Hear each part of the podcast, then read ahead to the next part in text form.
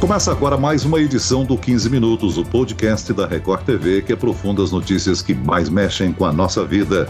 Hoje é o Dia das Crianças, uma data que costuma significar brincadeiras, momentos em família e troca de presentes para os pequenos. Agora, será que os smartphones e tablets acabaram com a época de presentear bonecas e carrinhos? É o assunto que trataremos com a pedagoga, artista plástica e professora Titina Corso. Seja bem-vinda, Titina.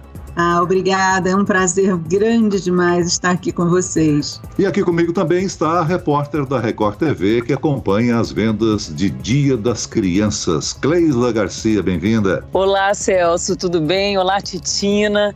É um prazer imenso estar aqui com você de novo. E lembrando, né, Celso, estamos no meio de uma pandemia. A Titina é a convidada especial nesse momento.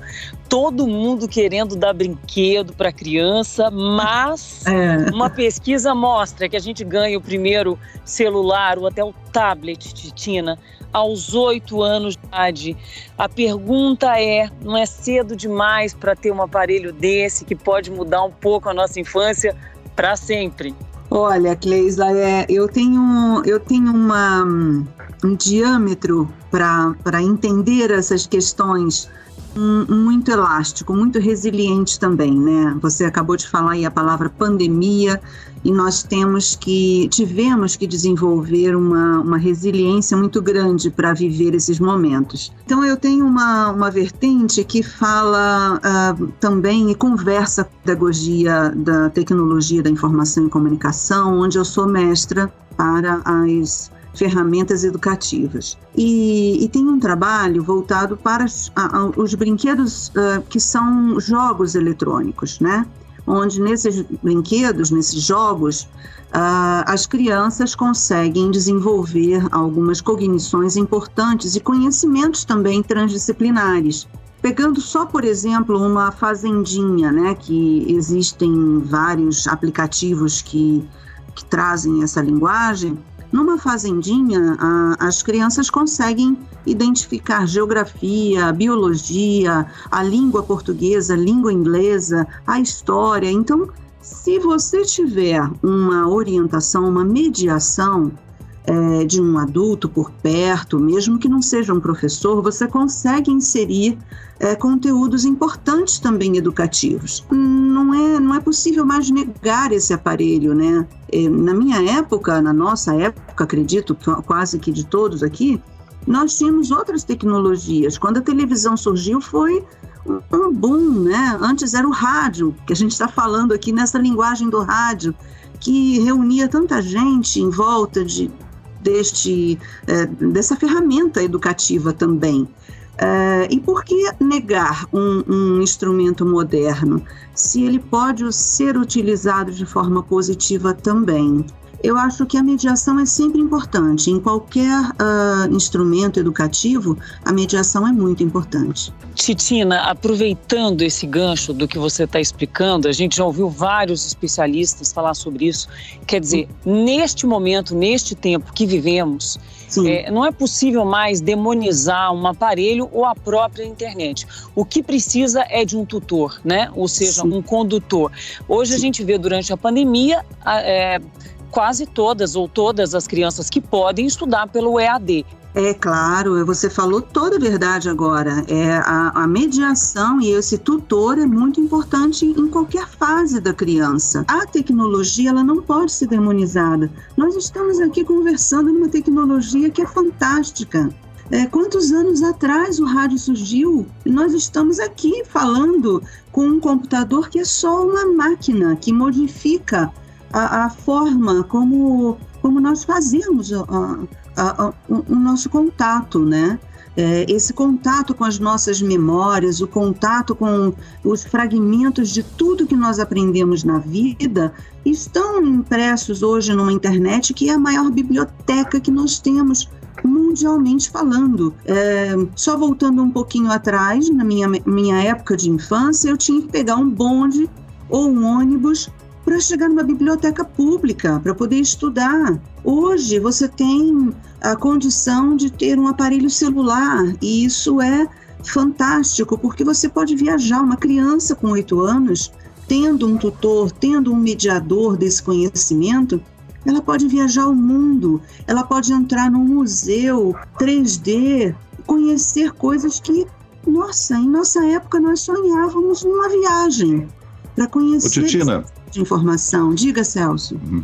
É, eu, eu, eu, entro numa loja de brinquedos para presentear meus netos, tem lá um indicativo, olha, de 6 a 11 anos, 8 anos, enfim. É, que orientação que os pais podem ter hoje em dia de autorizar ou não a compra de um jogo online? É, online, primeiro, eu acredito que o, o adulto tenha que brincar com essa ferramenta.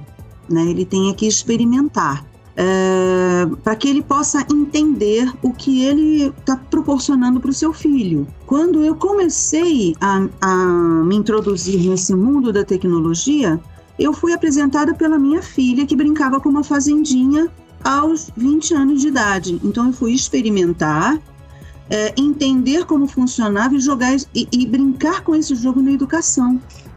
Então nós entramos numa loja de brinquedo, temos algumas indicações lá Uh, os brinquedos físicos são interessantes porque você vê e você entende uh, a, o comparativo com as fases, com a idade. Você conhece seu filho. Às vezes, uma criança de três anos ela tem um potencial cognitivo um pouco mais uh, um, pouco mais rebelde, então você sabe que não pode dar algumas peças pequenas, etc. e tal. Então você, como pai, né, como avô, etc você precisa interagir com esse jogo eletrônico, com esse mundo eletrônico, é, para entender, pelo menos, e eles vão ensinar de uma certa maneira você a, a se desenvolver nessa plataforma e, e, e, e, extrair dela o melhor possível, inclusive com a sua convivência com essa criança. Titina, é, eu ouvi certa vez de uma pedagoga, escritora, uma frase que eu gostei muito. Ela dizia: pais viciados não conseguem educar ou disciplinar crianças viciadas. Mas a gente também parte do princípio de que muitos pais, eu vejo também, eles tentam tirar os filhos do excesso dos brinquedos eletrônicos e do celular. O que eu queria saber de você é se você tem uma ideia boa para para que eu possa aplicar em casa, para que o Celso possa com os netos, para quem está ouvindo a gente falar, essa brincadeira vai pegar. Porque esse negócio de amarelinha já não está dando certo lá em casa, Titina. Olha, gente, eu costumo usar muito a minha neta ultimamente como um espelho.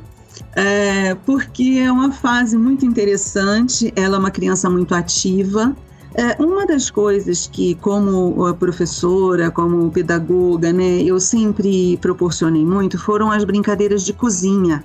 É, eu brinco muito de receita, né? Então eles, eles curtem muito. Eu sei que às vezes a gente fica com tudo muito mais sujo do que o necessário, mas eles curtem muito. É verdade. A gente saiu um pouquinho, Titina, da questão da diversão, do aparelho enquanto entretenimento. Uhum. E a gente caminhar um pouco mais severamente para o mundo dos transtornos, das patologias e das disfunções, Sim.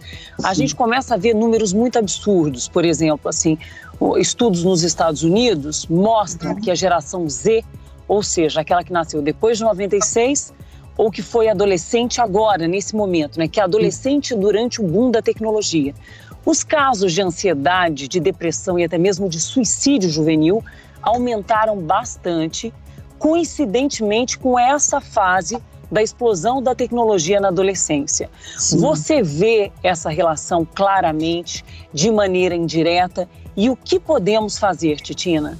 Leisla, eu vou te dar um exemplo recente. É, eu sou muito favorável aos aparelhos eletrônicos e à tecnologia, mas volto a dizer que o tutor, o mediador, é importantíssimo. Eu dei uma aula híbrida onde eu trabalho com adultos hum, para restauração de obras de arte, porque essa é uma vertente também minha, e hum, uma das alunas me pediu para trazer a filha adolescente, que já foi minha aluna também, e ela me pediu porque ela estava com esse, esse sintoma da depressão, da ansiedade. Todos nós temos é, momentos assim, e o adolescente mais ainda, porque é, como as nossas relações estavam antes, né, os tutores muito fora de casa, é, os, as crianças e adolescentes muito sozinhos, É, hoje eles estão, continuam um pouco distantes porque essa tutoria não não lhes foi ensinada, né, aos adultos não não lhes foi ensinada. Então a, a, as adaptações têm que acontecer. Bom, essa minha aluna veio junto com a mãe, ela tem 14 anos, ela sentou do lado e estava usando o celular praticamente o tempo inteiro. E ela desenha mangá. Ela trouxe os mangás para eu ver e ela me mostrou o desenho de uma colega, dizendo: Olha como é que essa colega está desenhando. Ela desenha muito, é assim. Eu mostrei para ela: Olha, a sua colega ela não só desenha, mas ela usa um aplicativo também. Aí eu mostrei para ela alguns aplicativos que eu conhecia para transformação de imagem imediata, seja como se, que a gente tem banalmente no, no, no, no telefone, né? Uhum. E ela começou então a pegar os desenhos dela, eu ensinei, coloque no seu aplicativo que você baixou e você recria o seu desenho a hora que você quiser.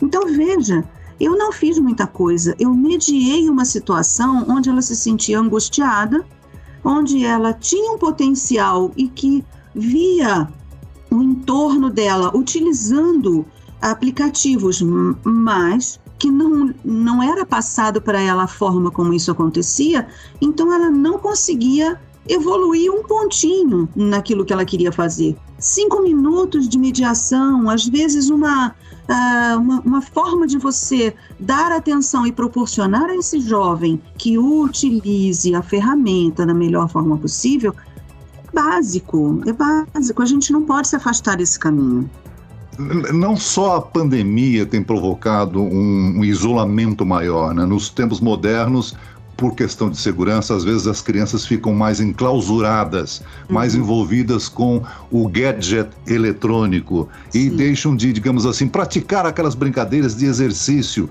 é, é, colocar o corpo em atividade. É, é uma coisa que o, o, tutor, os pais têm que tá, estar preocupados com isso também, né, Titina? Sim, e, e, dentro de casa você tem uma série de, de, de, propostas, né? Você tem sempre um sofá que você possa proporcionar uh, um, um, jogo de subir e descer, essa criança vai conseguir uh, escalar um sofá, não é para escalar uma estante, é diferente, né? Um sofá onde ela tem texturas diferentes, né? Ela tem ela tem almofadas que ela, ela consegue é, transpor barreiras, ela tem cadeiras que ela consegue escalar, ela tem cabaninhas que ela pode montar na sala, na, na mesa de, de, de, almoço, na, ela pode, você tem lençóis, proporcione isso, né? E a, a, a experimentação a sua vivência lúdica vai proporcionar para essa criança também um momento lúdico muito importante de desenvolvimento corporal corporal. Para nossa conversa não ficar restrita a brinquedos eletrônicos ou jogos eletrônicos, uma outra questão que os pais também precisam ficar de olho é na segurança de brinquedos físicos, né, Titina? Lembra Sim. que muitos anos atrás teve um problema com a boneca infantil que tinha um imã e as crianças acabavam engolindo? Digo é. isso porque o IPEM, o Instituto de Pesos e Medidas de São Paulo, publicou um alerta para os pais tomar muito cuidado com a compra indevida de brinquedos nesse Dia das Crianças. Uhum. Ficar atentos se eles possuem selo do Inmetro, né? Se a recomendação é. etária bate com a da criança que, que vai receber o presente e se foi comprado numa loja legítima. Tudo isso é importante. Nós temos diversas formas de construir um brinquedo. É, antigamente nós tínhamos brinquedos que às vezes não eram tão tão, seguros, mas também nós tínhamos, acho que, uma outra responsabilidade é, e o medo também de alguma coisa acontecer conosco, né? Hoje nós temos brinquedos que se desmembram em várias pecinhas, pecinhas muito pequenininhas. Então, esse grau de reconhecimento dos brinquedos é que é importante que esse pai, esse adulto que compra ao oferecer, seja consciente, que perceba a qualidade né, do, do, do momento que a sua criança vai vivenciar e perceba a qualidade também de quem oferece esse brinquedo. É, para não, não ter surpresas desagradáveis, porque isso pode danificar para sempre um, um, um, ser em desenvolvimento com falta de fa falta respiratória ou até a morte. Até um pirulito pode causar uma situação assim.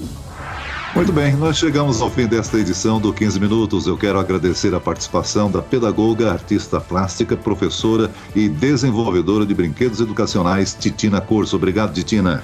Eu que agradeço mais uma vez pela oportunidade, a vocês todos. Agradeço também a presença da repórter da Record TV, Cleisla Garcia. Cleisla. Celso, eu que agradeço, adorei conhecer a Titina, tô aqui empolgada, ela com essa voz, dá vontade pro consultório dela e brincar junto, né?